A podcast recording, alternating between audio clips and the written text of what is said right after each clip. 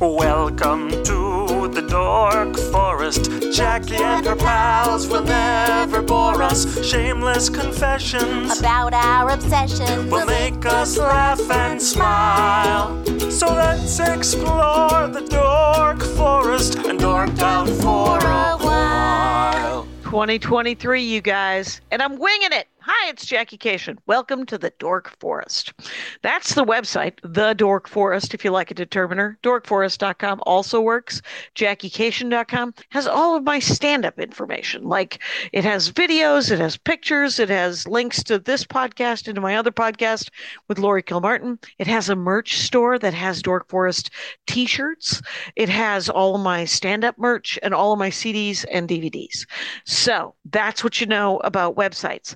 There's an opportunity because uh, we're in the new year here that you can donate to the Dork Forest. I don't have a Patreon. I don't have uh, anything really set up, though I understand you can set up on PayPal a monthly if you wanted to. Uh, you could donate and uh, be of uh, to support the show. This is the 17th season, the 17th year I've been putting this stuff out.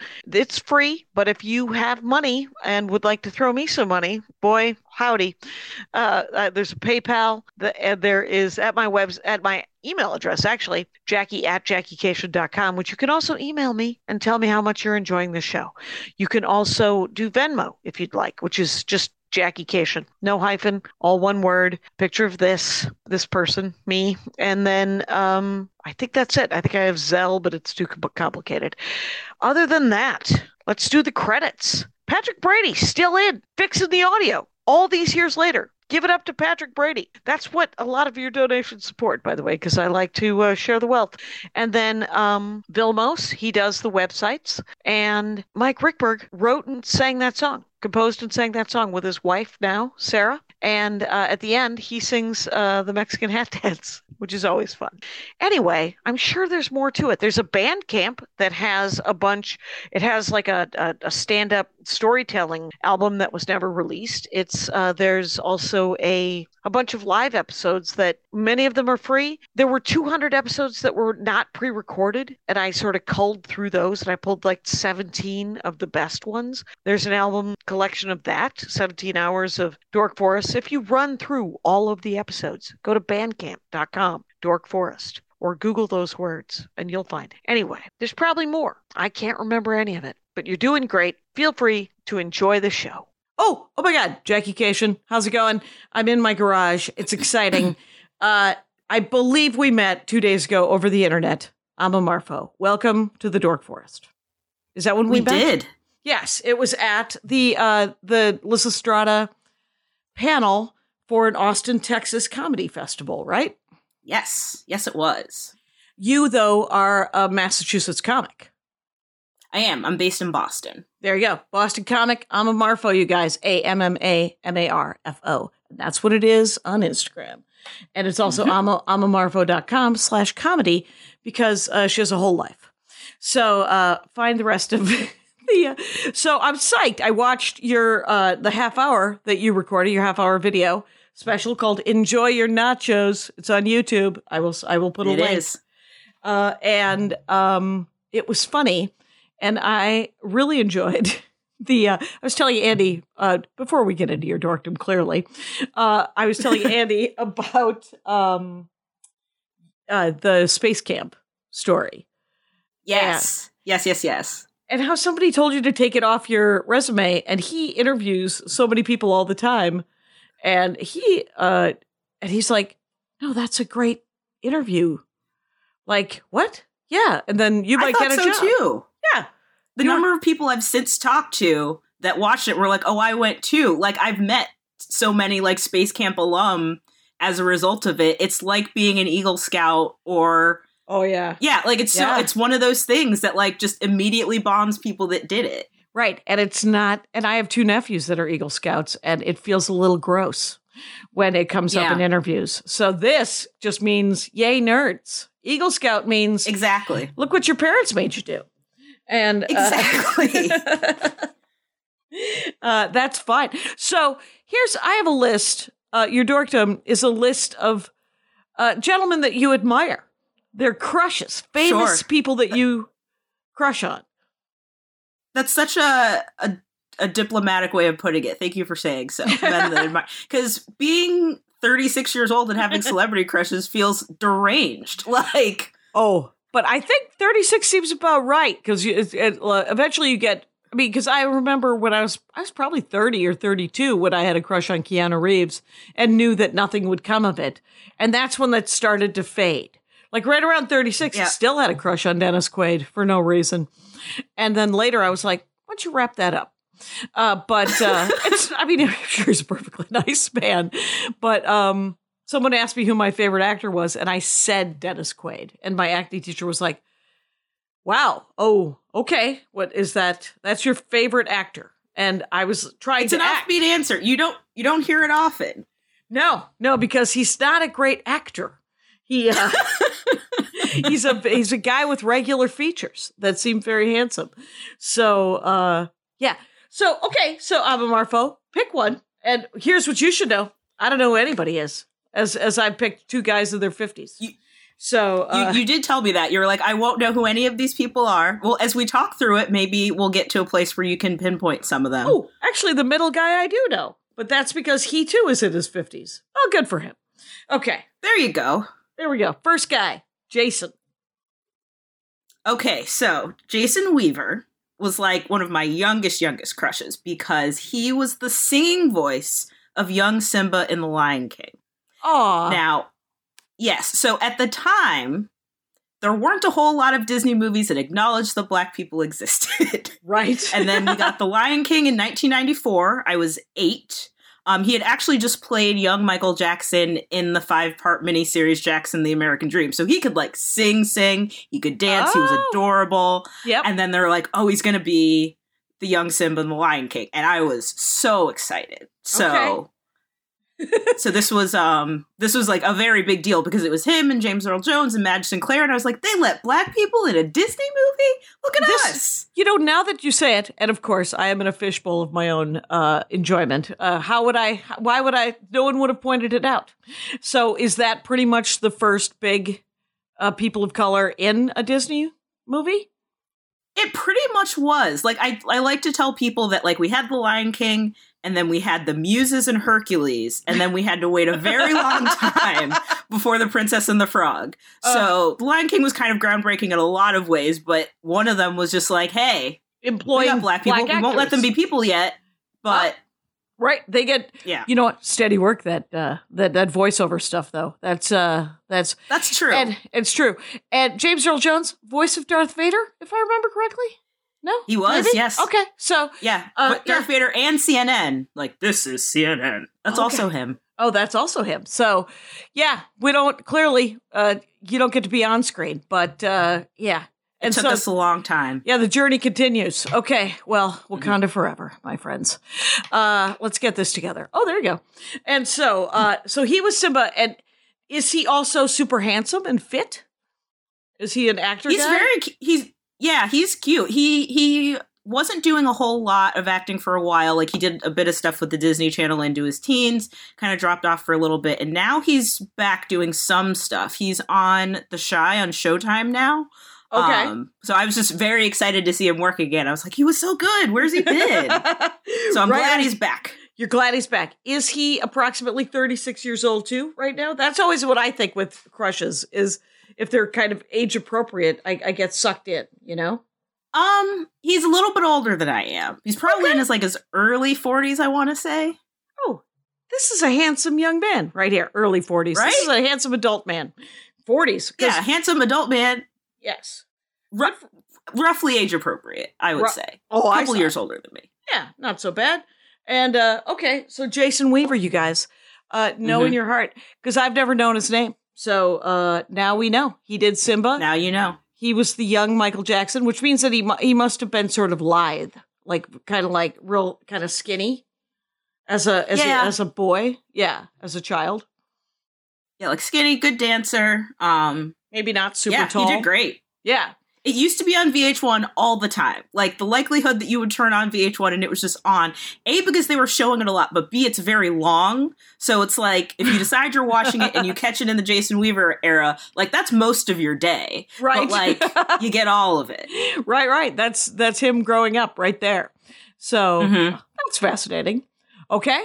Uh I say we go through them until we run out of men, and then we uh, say uh, who's your laminated uh, list. Okay, so next up, Okay. a guy named uh, Devon, maybe Devon Devon Sawa. Yeah. Devon.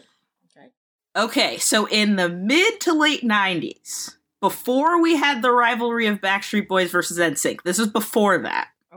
There was RU team JTT, Ton- Jonathan Taylor Thomas, who at the time was on Home Improvement, Okay. or RU team Devon Sawa, who was not doing regular television but was fairly active in movies. okay. The Marfo household was a house divided. My sister was a Jonathan Taylor Thomas fan, and I was a Devon Sawa fan. Okay. He had done Casper, he had done Now and Then, and then the two fandoms converged in the 1997 film Wild America. They were both in it, and it was not playing near our house. It was playing about an hour away. So the two of us, my sister and I, along with our neighbor Nicole, badgered my mother to drive us an hour to go see this movie. And it was fine. The movie was fine, but it was just one of those things where it's like they're both in it. This is an event. we have to see it. It's very important. it will Um, but yeah, all, so- it will fulfill all of everybody's crushes. Okay. It did. It it it hit everybody's needs. Yep. Um, but yeah, it's it's a movie about the the- brothers who ended up there. There he is. That's there him. it is. Yeah, check out the YouTube, you guys. I'm showing pictures of uh we're we're we're building kind of what you like in a fellow, which is a kind of a lithe, you know, kind of a a thin but very handsome. Okay, this is Devon Sawa, S A W A. His iconic Mhm. roles, including Casper. Uh, that's what the article says. What he was in Casper Mm-hmm. the Friendly Ghost? Is that what I'm? He was. So Casper, I want to say this was like 1995. So it was Christina Ricci, Bill Pullman, pre Independence Day. Oh my god! Uh, it's funny because so you're like, all right, Bill Pullman, hot dad to a young girl, Christina Ricci, and they move into this house because he is a ghost hunter trying to find the spirit of his dead wife. Oh, that's just good and- writing. That's just good writing. It's- okay. Wonderful, wonderful writing. Uh, so in the process, they move into this house, and there's there's Casper. He's the ghost there, but then his three ghost uncles who are kind of jerks, and he's just like this sweet kid. Um, and they and the kid makes friends with Christina Ricci. So her best friend when she moves to this new town is a ghost. And like, yeah, they talk about how like a child dies. It's more than a little bit sad. Um, Wait, we the- find out the- Casper's backstory? I'm sorry to We do. digress. But Ca- oh how, no, no, that's important. Yeah. yeah, how did Casper pass away? He got sick after like sledding outside so i don't know if it was like pneumonia or like something but like it was too cold and he got sick i don't know if his parents believed in vaccines and i did not mean to take the podcast there but people have Oh, asked Fair enough. um and the thing is, could have been pre-vaccines. Could have been pre-vaccines. Could have exactly been the flu epidemic of 1918. Could have happened. Mhm. Re- remember, yeah, in they, it's a they don't wonderful place life. it in time Yeah, yeah. Yeah, they don't they don't place it in time, so it could have been something like that. But in any case, now there's this dead child in the house. um and then the peak of the action where it becomes like very swoony is that Kat, Christina Ricci, decides to hold a Halloween party. And she has the Halloween party there because everyone in the town is like, oh, your house is haunted. So they go, and then at one point, Casper comes down in his human form and it's Devon Sawa, and he's maybe 12, 13 at this point. But I was like nine, and I was like, wait a minute, what is this feeling? Like, it's so a big he deal. played. He played the corporeal image of Casper the Friendly Ghost. he did. He did. I need, first of all, this is a film that I would enjoy. I think at this juncture, I think you would. yeah, there's absolutely no reason not to. uh Yeah. Uh Okay. All right. So that's hila- I. I kind of want to write down find Casper, find uh streaming. I'm not sure where it's streaming. Yeah. I'm sure it's streaming somewhere, but I, I think you might enjoy it. I might enjoy it because that's hilarious. And so Casper the Friendly Ghost sounds. But what was Wild America about? So the oh gosh, and now I'm forgetting their name. The brothers that did Wild America on PBS for ages. Okay. Um, gosh, what was their name? I want to say Wolf, but that feels too on the nose. But it was essentially about how they kind of like got into wildlife photography and went on this trip, the three of them, to like start filming animals like out in the wilderness, and then like it eventually turned into Is it a the, uh, the comedy? series that. Uh no, Is it it's mostly a drama. Jonathan Taylor Thomas, Devon Sawa, and Scott Bairstow. Got Bairstow, yeah. Uh, all was on. Party of Five at the time, but I was a bit young for that. I've since watched Wait. it, and he was great. Are they doing the voices of these animals, or are they? You you know, it looks like they would be, doesn't yeah, it? But it looks like. Homeward Bound. It looks like Michael J. Fox. Like one of them plays a cat, one of them plays a bear, and one of them plays a wolf. Oh my that god! That would have been a very different, way more fun movie. But no, they're just pursuing animals that cannot talk. Interesting. William Dear, director. Uh, so David Burr, cinematography. I'm looking for a name. The word bear is in it. Is Wild America movie a true story? It's inspired by the true story of the stuff the Stouffer brothers who grew up to Stouffer. Brothers, there we go. There we go. Um, wow. Uh, a door just closed, you guys. I don't know if you heard it, but uh, there it is. The, the wind is alive. And uh, so, okay. So that one, they're just sort of how they fell in love with animals. And Mhm. Okay. Like they loved Okay. animals, loved filmmaking, and we're just like, this is the thing that we're going to do. Okay. The Uh, movie is fine, but it was very nice to look at in the mid to late 90s. It sure. was all of the teen beat pinups come to life. right. Like, I oh, have- these pinups can move. right. It's like out. It's like the Outsiders when in the early '80s when I was like yes. a teen and uh and I was like yeah this is not true to the book but I'm enjoying these handsome gentlemen and uh, Now, who was who was your outsider of choice? Because I did love that book, and then right came to love the movie as well. uh well you know in the book of course everybody loves Ponyboy uh but Yep. uh and was Matt Dillon in it because I kind of Matt Dillon was in it. He was uh Dally. you might have been Dallas okay He was Dallas, yeah. Matt Dillon then- was Dallas. and then um and then I always had a crush on Emilio Estevez because I Sure. loved him in Repo Man. Later, that was a Mhm. later film, but uh, it was when Yeah. he decided he was going to be an artist. Uh, that fell apart. Yes. but he was like he had to get away from the Boy, Brad did it. Yeah, I don't know what he's doing now. He, I, I, sh- I think he's he's uh, Hollywood royalty. They bought land. He's fine, but um, Well, he was doing um the Mighty Ducks Game Changers the first season, okay. and then uh, Charlie Sheen, Charlie Sheen is his brother, right? Charlie Sheen is his brother. Yes. Okay. Now? Now I'm also also writing down whatever happened to Emilio Estevez. Yeah, so he he did the first season of the Mighty Ducks series for Disney Plus. Oh, and then did he? there he did. So he came back as Gordon Bombay for that series.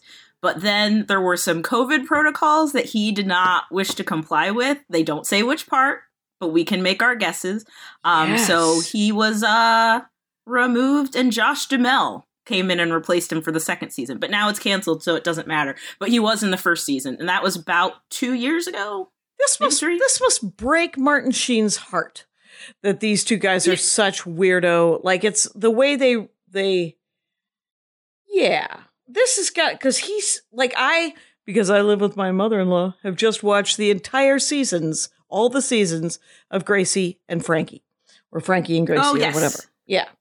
Yes, yes, And- yes. And so, and he's such a good, like he was in, he, he's the West Wing guy.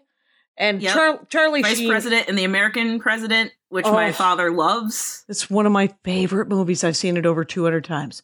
Uh, in It's so good. it's so good. Um, it made me fall in love with Annette Bening, uh, though I I do not identify as bisexual. Uh, I do not. You know what I identify as? Human. And uh, look at that. She seems very pretty. So uh, I, I'm not going to make out with anybody. I currently I actually identify as monogamous uh, because I'm There you married. go. I'm married to that guy. so I was like, "Do you identify as monogamous?" And he looked at me and said, "Sure." And uh, I was like, Sure, he says. All right, that's a choice. Not yes, but sure. Yes. They kind of mean different things. it felt a little dodgy, but uh, I think I think it's because for a long time he identified as bisexual, and it felt like I was sort of getting him away from that. I was like, no, your, your I see. history could be whatever it is, my friend. Uh, but it's a way uh, of exercising some freedom, I have to imagine. Of like, you go. sure. Like it's a yes, but like Yeah. I still want freedom to move. yes. All right. can do that. It's uh, but if we move, please alert me. Uh, so because of the monogamy.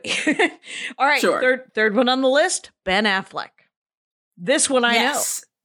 This one you know. Right. So I was actually just telling somebody part of this story. In the fourth grade, and I just talked to a friend about this who was in fourth grade with me.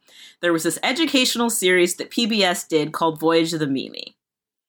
And Ben Affleck was in it. He was probably about 10 or 11 at the time.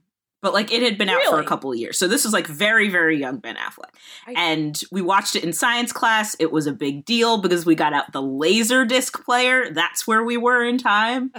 Um, so then in like seventh grade, when we all heard about Good Will Hunting come out and like that whole deal, they were like, "Oh, Matt Damon and Ben Affleck," and I was like, "Ben Affleck from Voyage of the Mimi." And even then, like the type of person that I am, nobody knew what I was talking about because they didn't know that it was this kid from this educational series that we watched on Laserdisc once a week. But it was him. It was the kid from Voyage of the Mimi and the second Voyage of the Mimi. There he is, CT Ben Granville, Affleck has a tiny baby Ben child. Affleck. Uh huh. What? Was does he come from Hollywood royalty? I take it as well. So he doesn't. He well, actually, yes and no. So he grew up in Cambridge, Massachusetts, which is where he met Ben Affleck. Okay. where he met Matt Damon. I'm sorry, because Matt Damon is also from Massachusetts. But his mom apparently was a casting agent, which I did not know. So Oh. in the system, but not quite like royalty. Right, right. So in the, uh, possible to to yeah. So there was he could get work because his mom. That's so Right. fascinating. Um. Wow, Voyage of the Mimi. What was that about? So it was about a group of like scientists that were exploring and gathering data on humpback whales around New England. Hmm. So because they grew up, he grew up in New England. It's a WGBH production, flagship uh, PBS and NPR station. Flagship, Um, so the best. flagship. yes, so he was on that, um, and then we watched it at school, and then his character was like the grandson of the captain whose mom like needed him to do something for the summer. So he was just a kid on this boat that like got to meet all these scientists and all this other stuff. So Oh. like the first half was their adventures on like the islands and like gathering data. And then the second half was like him and other like young people from the show like talking to people at like the new england aquarium or like other people that know things about like science. So it was very educational i was getting a little bit more out of it than that but yes right, because you and and they played it in your class because it was a PBS thing, and somebody didn't Mm-hmm. Yep. want to teach that day. They're like, instead, let's watch Voyage of the Mimi. Um, especially because like we had laser discs and they're like y'all know about laser discs like laser discs. i don't even know how to explain them for people that weren't around like record size cds i guess record size DVDs. DVDs. That's it. There and the go. quality was amazing yes because of the uh, because of the it the bit rate could be what the, I don't know. Allow me to fall have that fall apart. You get it. First of all, Rangers of Yeah. the Dork Forest. They probably half of them own laser discs. Uh, so That's true. And I remember watching The Abyss at a neighbor's house on Laserdisc. And you're right, it looked amazing on like a late 90s television when it should have looked awful. So, Right. like, it was amazing. Right. It's a right. The quality is epic. So, but here's so Ben Affleck. There was, I don't know what uh I liked the the Matt Damon movie with him a fair amount. Hunting, yeah. yeah, I liked it a lot. Mhm. It was sort of hyped a little too much, and then I went and saw it, which is such a horrible. Don't do it, people. Don't. I mean, oh, we'll get to that in just a moment. But yes. because you yeah i mean i i wanted to like it and i like uh robin williams played his teacher that was super fun for me Mhm. and um and i thought it was great but i will say there is a ben affleck movie that i liked in spite of ben affleck and i think ben affleck is very handsome uh but the Mhm. uh it would be it's a philip k dick book that could not be ruined by by that bad five or six years of ben affleck but he had a bad The, um, paycheck. Was called, thank you. Yes. Yes. Yes. Yeah. Yes. And because there was a bad dip where he, the choices he made were terrible, but for some reason his performance was not great. Yeah, I'm not sure what was going on. Like, like there was like mid to late 2000s because it was before he had started directing. Yeah, it's sort where of I like think it was just some of it was like something was going on. I'm not sure. he had to refine it. Like he got to be Batman, and it was just like, this is painful. And uh, and then afterwards, he sort of found it again. Like he sort of, you know, he had a bad. It was a, and granted, it might have been when he was partying so hard, and he had to Yeah, uh, sober up and other stuff. stuff going on. Yeah, and then he Mhm. sobered up, and maybe he was like, "Oh, okay, I'm not going to phone it in anymore." And uh, so, but paycheck was actually a fascinating story. I love Philip K. Dick. Um, I can't Mhm. read him. He writes. Uh, he's clearly on LSD, but the plots. Yep. um, w- when when someone else has taken the time to read a Philip K. Dick novel and turn it into either a synopsis, I enjoy a synopsis, uh, uh, Mhm. or a movie, I am on board. Though Man in the High Castle, Yeah. I couldn't do because it was too creepy. Uh, but the yeah. Time wise, it was a tough one.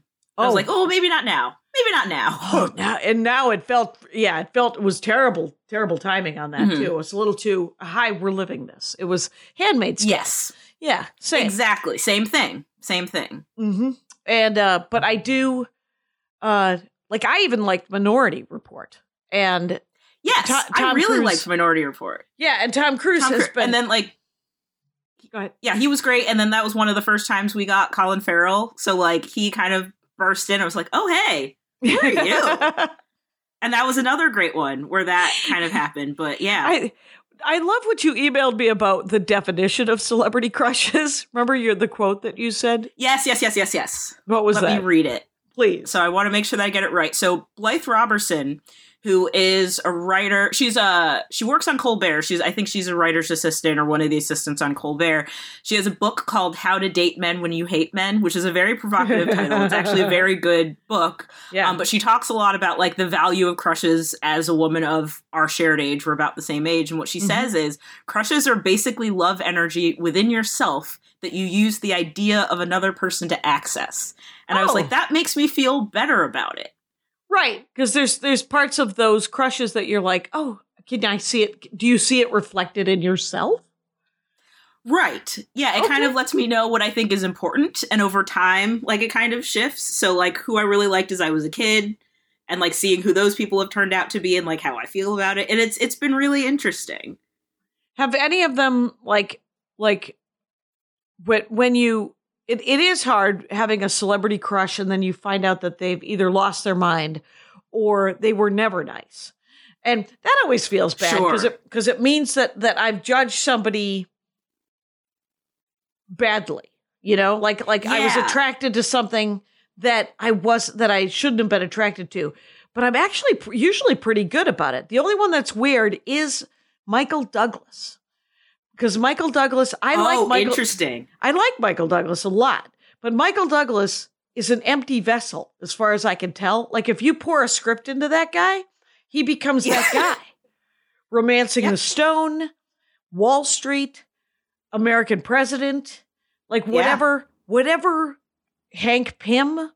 And uh, Yep. you're like, I can't tell what kind of guy you really are because you're so good at this.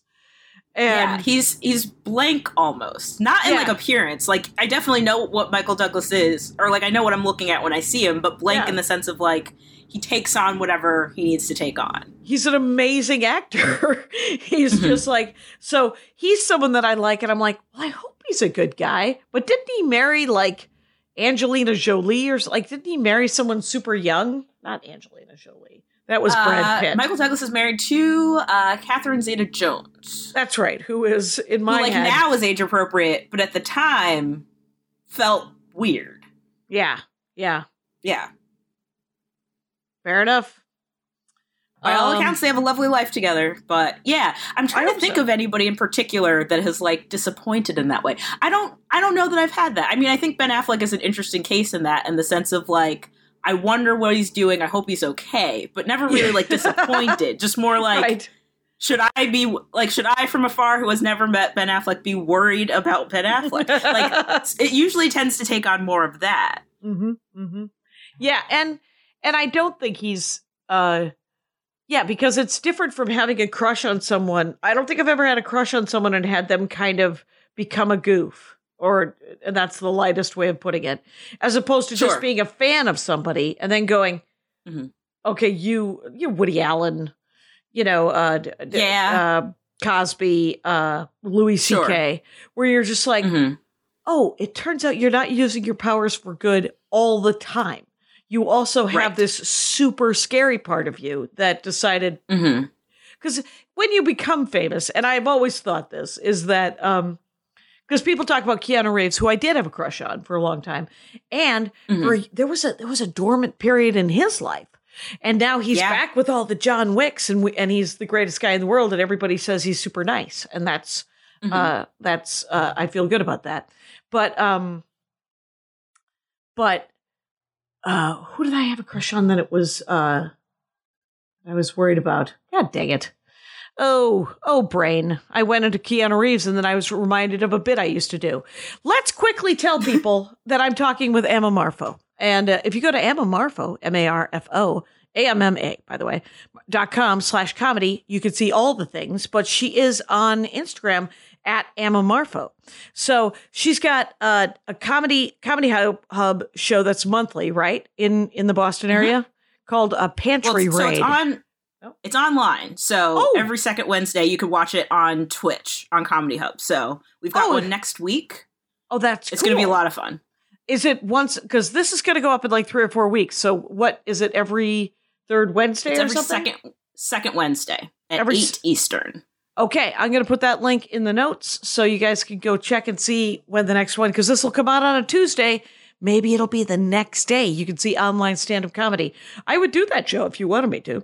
Uh, enjoy the Absolutely. Enjoy the Nachos is her half hour special that is on YouTube, and that will be in the link as well. And uh, what's FOD Ball Productions? What is that? So, Fudball Productions is a comedy collective that I work on in Boston with some friends, and it essentially is for people who are the first, only, or different on their lineups.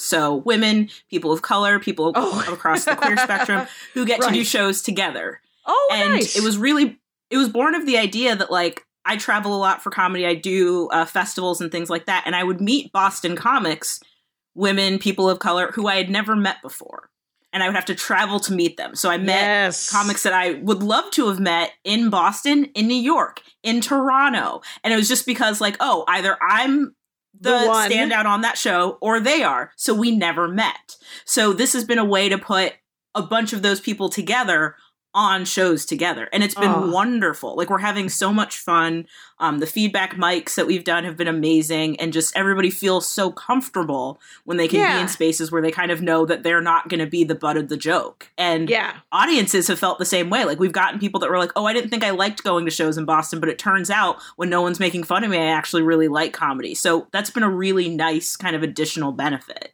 Well, let me just say the thing that I tell everybody every time. Lewis Lee uh, owns a comedy club in Minneapolis, and he tries to book a lot of different people. And the way he puts it is he is Chinese. He is from Hong Kong originally.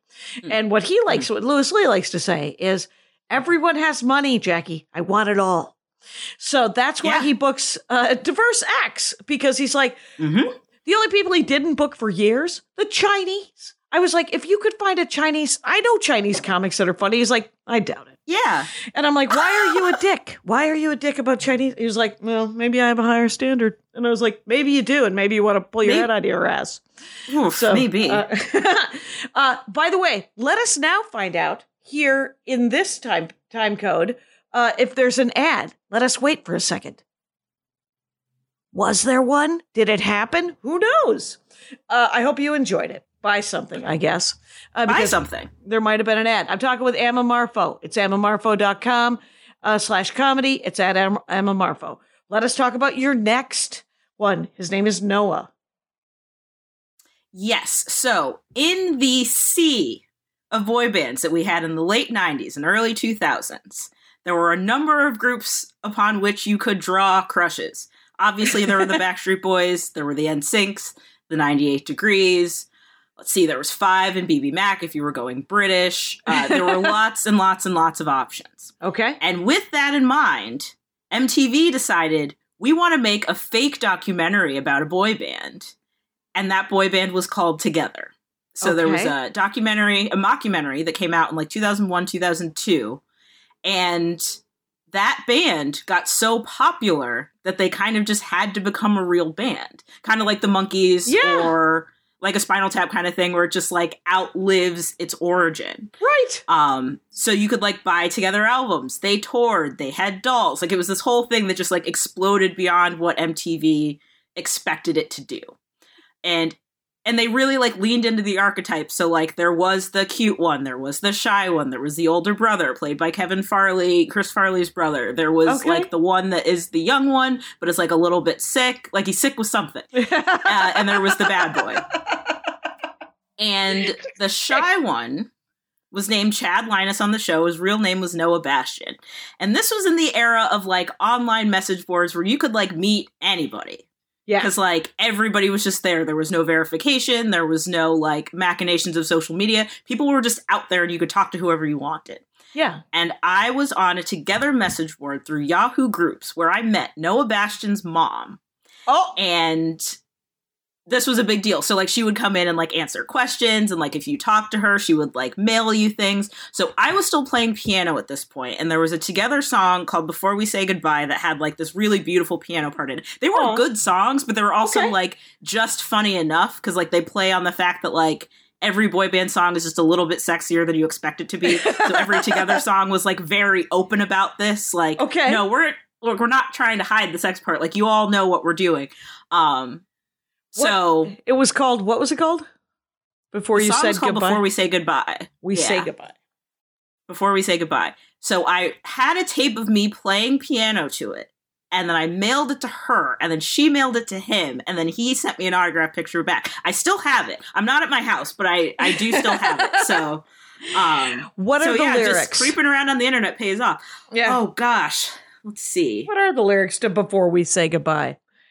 So I Oh. think the catch the catch of the kind of like, oh, this is like very clearly a sexy song piece of it was like before uh gosh. We've been down this road before.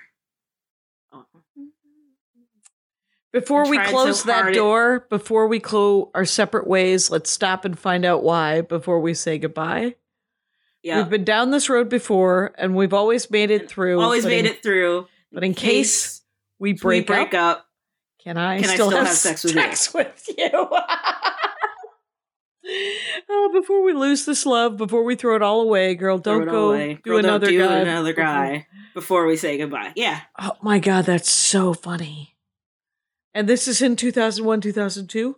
I literally am putting yeah. I'm I'm putting this on my airplane rotation.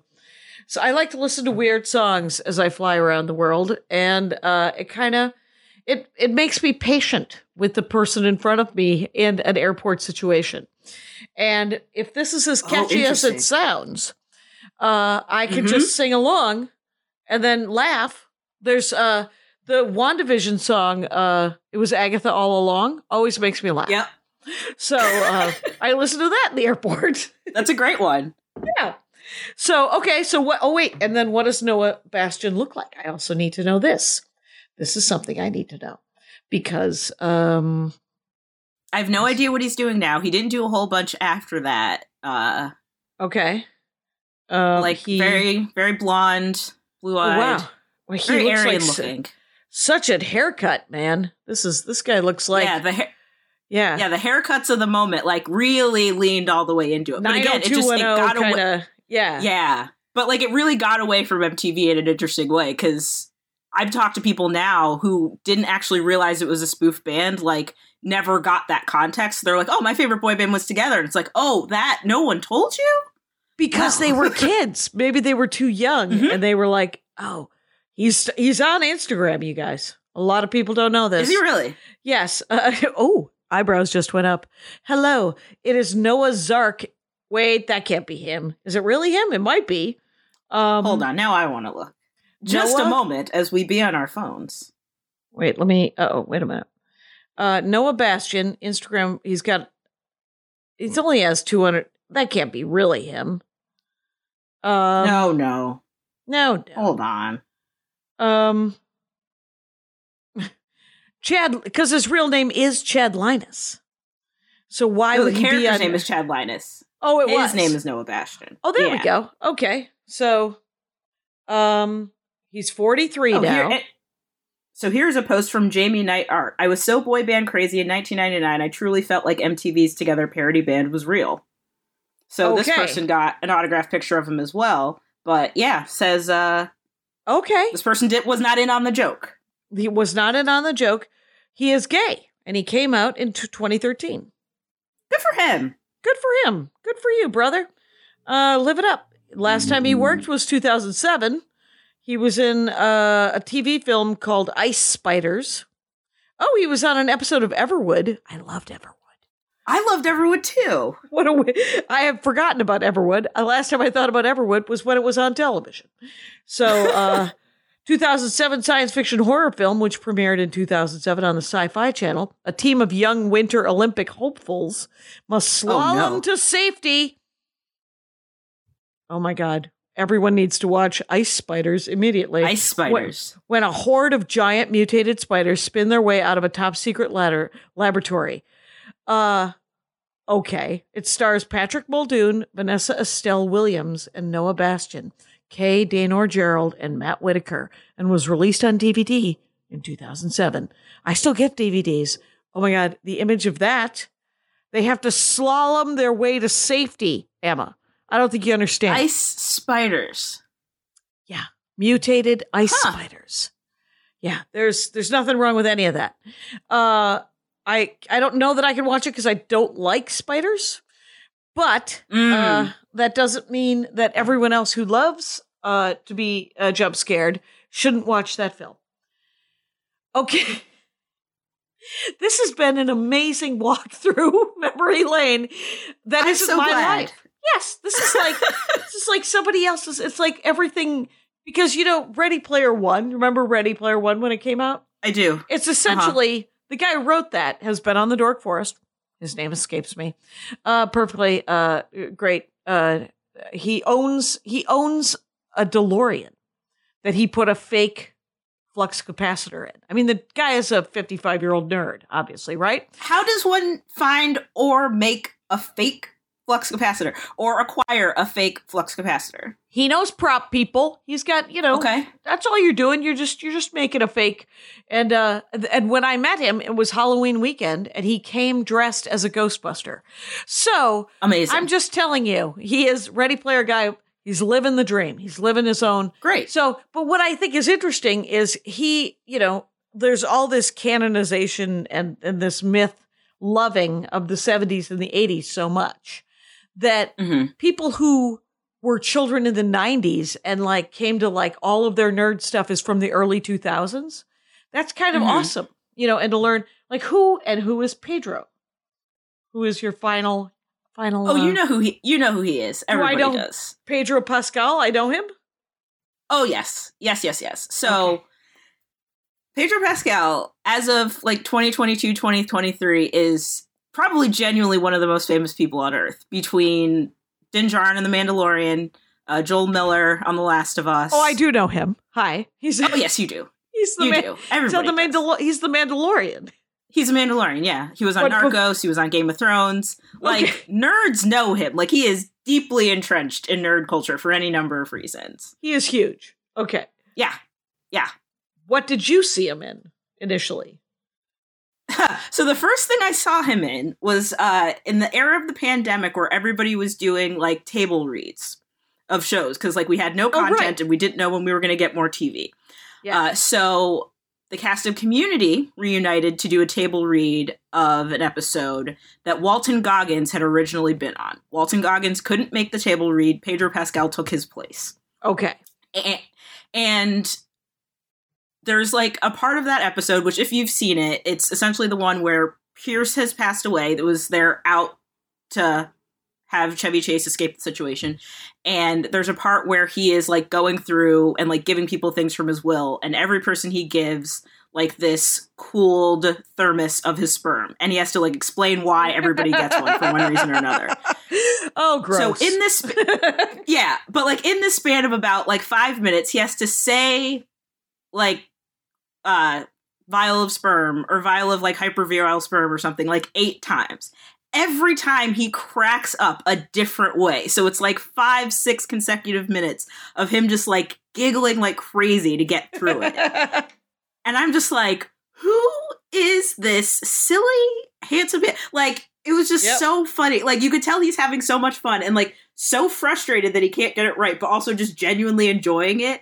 And right. like at that point in the pandemic, no one was enjoying anything. So I was just like, oh my gosh. Like, it was just very like heartwarming to see. And like, yeah. the Mandalorian had already started at that point, but I wasn't. I think it was like mid first season, so I wasn't like fully caught up on it yet.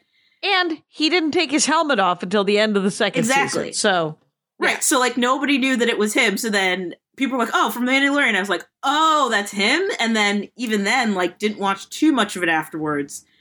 But like, so then The Last of Us hit, and like that was a whole thing. And then he hosted SNL, and he was amazing on SNL.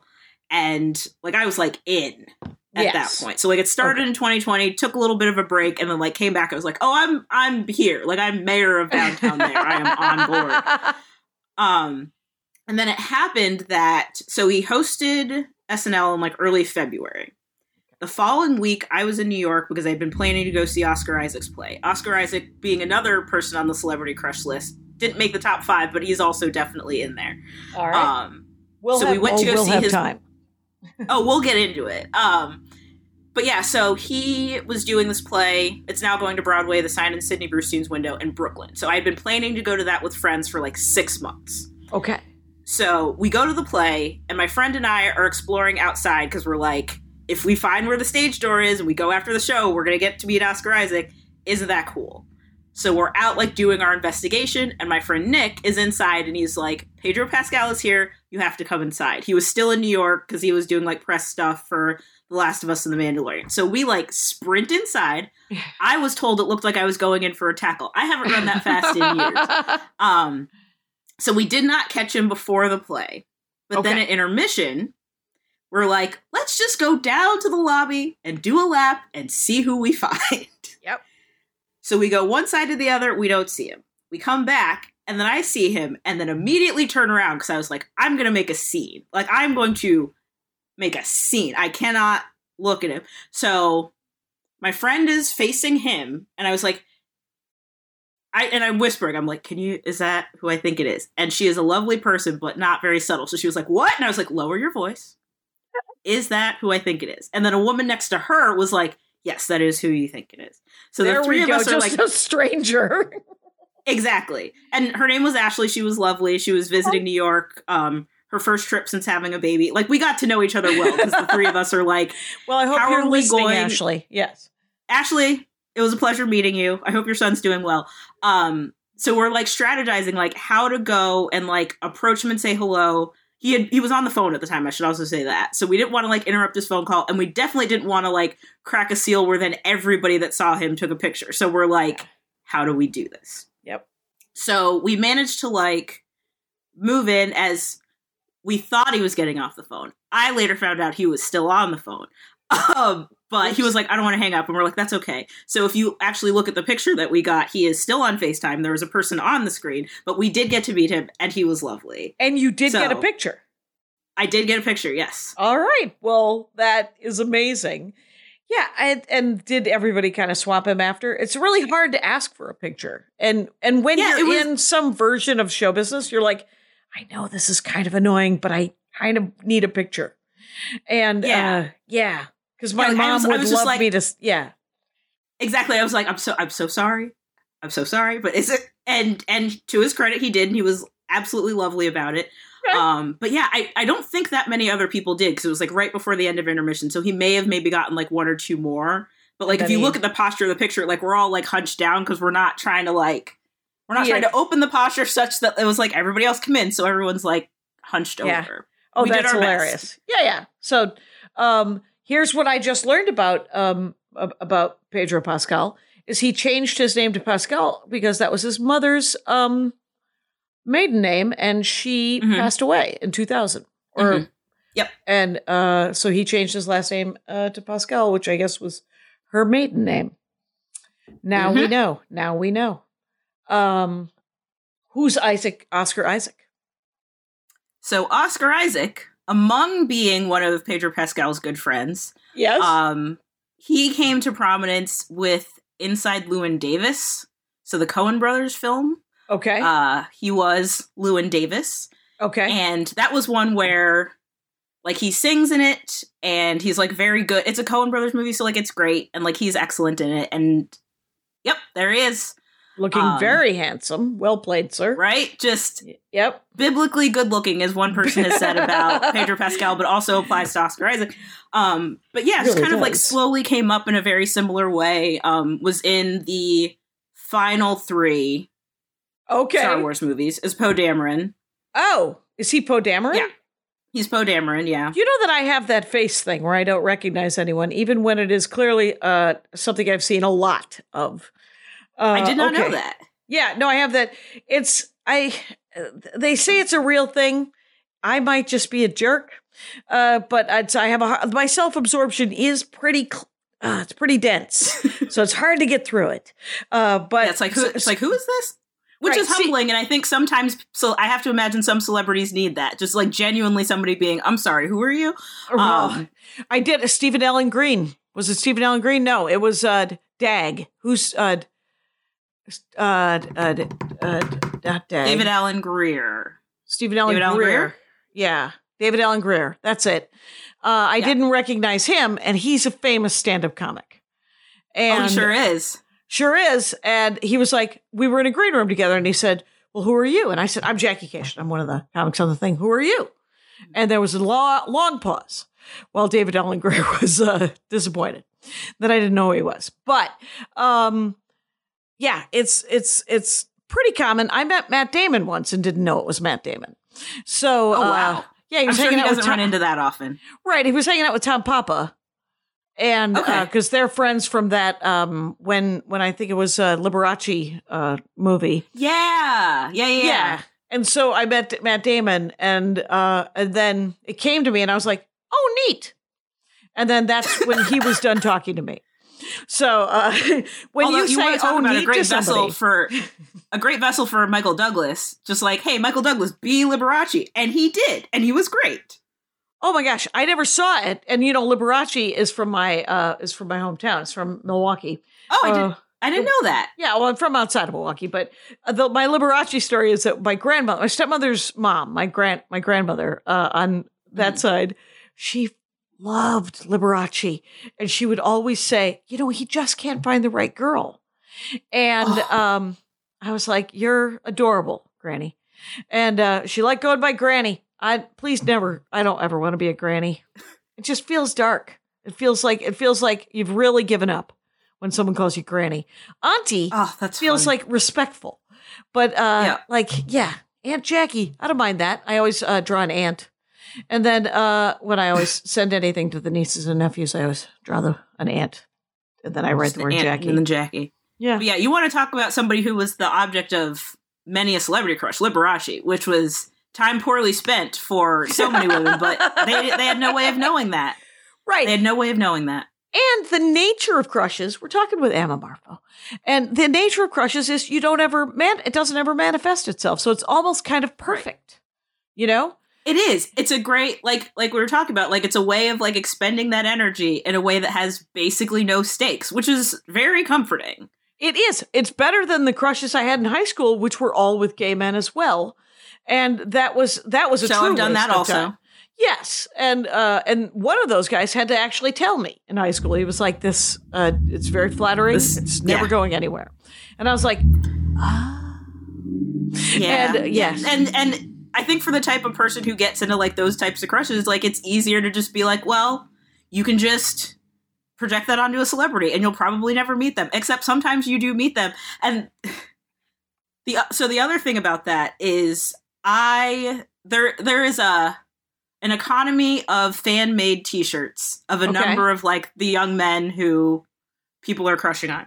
Right. And I had like just bought a Pedro Pascal shirt and it didn't come in time for me to take it to New York. Which is good because That if is- I had, there was a high likelihood that I would have worn it that day and then had to meet him wearing a shirt with him on it. I literally missed it by a day. And I was like, oh, thank God, because I don't have the constitution to deal with something like that gracefully. I would have Right. just started crying. I would have been like, Right. I'm so sorry. And then I have this Oh, shirt my on, but I genuinely, and he would not, he- and he would have, because if someone came up to you wearing a picture of you, they're just like, I'm just such a huge fan. What's interesting Yeah. to me is Ron Funches is constantly wearing a, t- a shirt that says Funches on it. He's always wearing a shirt with his own merch. And I'm like, gutsy stuff, man. But he can take, he can carry it off. He can carry it. I just saw Yeah. him night before last. He named, uh, him, they named his new son, right? He just, they had a baby. And so it's Yep. a little boy. And that boy's name is Theodore Bear Funches. He named his Oh, son Teddy. Bear. Teddy bear. Yeah. And he's like, I'm a silly man. And now I and he doesn't he doesn't have to go by Teddy Bear. He could he's we call him Teddy now, but he may one day reject it. And then he could be a Huxtable. He can go by Theo. And then when he's uh, an adult man, maybe he'll be gay and they can just call him Bear. Uh or Yeah. Or he could just be a wrestler and they could call him Bear. Uh or he could be uh Ted or Theodore or Edward. Not Edward. I don't think he said Edward. Uh because uh his name is Theodore, so they'd call him Theo or Ted, I think, right? I don't think Edward I think is its own name. Yeah, Edward is yeah, Edward is a different shortening to Ted, I think. Although That's just the Eddie. book nerd the book nerd in me kind of wants him to just start going by Laurie and not explain it. Like for Theodore Laurence from Little Women, just be like, Yeah. I could have been Teddy, but I'm Laurie, and then just like not explain it. And actually, to your point about like not wanting to be called Granny, so you mentioned my joke where someone had mentioned uh, that I shouldn't keep Space Camp on my resume. So that was my grad school professor, Tom Miller, who I love dearly. He's one of my favorite people. And we had him for class when he was getting ready to be a grandfather. So it was that debate of like, what do you want to be called? And he's like, you know what I want to be called? Ricky. I would like to be called Ricky instead of Grandpa. His name is Tom Edward Miller. he wanted to be Ricky. That was his choice. And we were like, how did you get to Ricky? He's like, I don't know, but I I love it. And we're like, all right. So every now and again we call him Ricky, but that that was what he wanted. nice. And you know, Ricky as a as a nickname for a grandpa, it could be anything. I know there's Mimi's and there's you know different names. Like my my sister and her partner have two kids. They call my sister Mappa, as in rhymes with Papa, and uh Right. and Mimi is her is Sam, my sister in law, and um Uh-huh. Mimi, I think I don't know why. I don't get it, but uh I'm on board. Whatever you wanna I'll call you whatever you want, right? Good times. And Darla was like, I kinda like Mappa.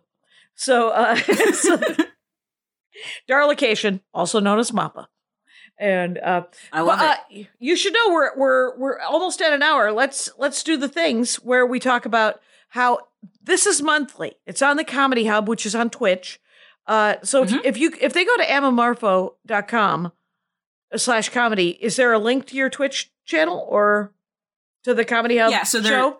There's a link to the there's a link to the Twitch channel. There are a couple clips, uh, my full specials there as well, um, as well as a schedule of where I'll be. Um, mostly in Boston, but I do travel for comedy now and again, so Yeah. I can go So- wherever wherever the comedy calls me to go. Oh my God. Available. Please book her. Because very funny. Enjoy your nachos. Stand up half hour. You can get that on ammamarfo.com slash comedy. But you can also go to YouTube and Google. All I did was Google enjoy your nachos. And you came up first. I've cornered the market amazing. on nachos, which is a, a literal dream. we could have talked about nachos for an hour, Emma. So, uh, everybody, it's at Amma Marfo on Instagram. Thank you so much for doing this show. And I have uh, now learned many actors that I already knew, but now I know their names. You know them for real. You're like, I don't know them, and I was like, Yes, you do. So Yeah, you do. did it. We did it. We did it. Thanks for being on the show. And Rangers, uh, you know the rules out there. Take care of each other. My hat, my hat, my hat. They're dancing around my hat, my hat, my hat, my hat. Well, what do you think of that? If it looks like a Mexican hat dance and it sounds like a Mexican hat dance, it's most likely a Mexican hat dance. So take off your hat and let's dance. Yay! Oh my God. we why don't we just call that as the end of the show?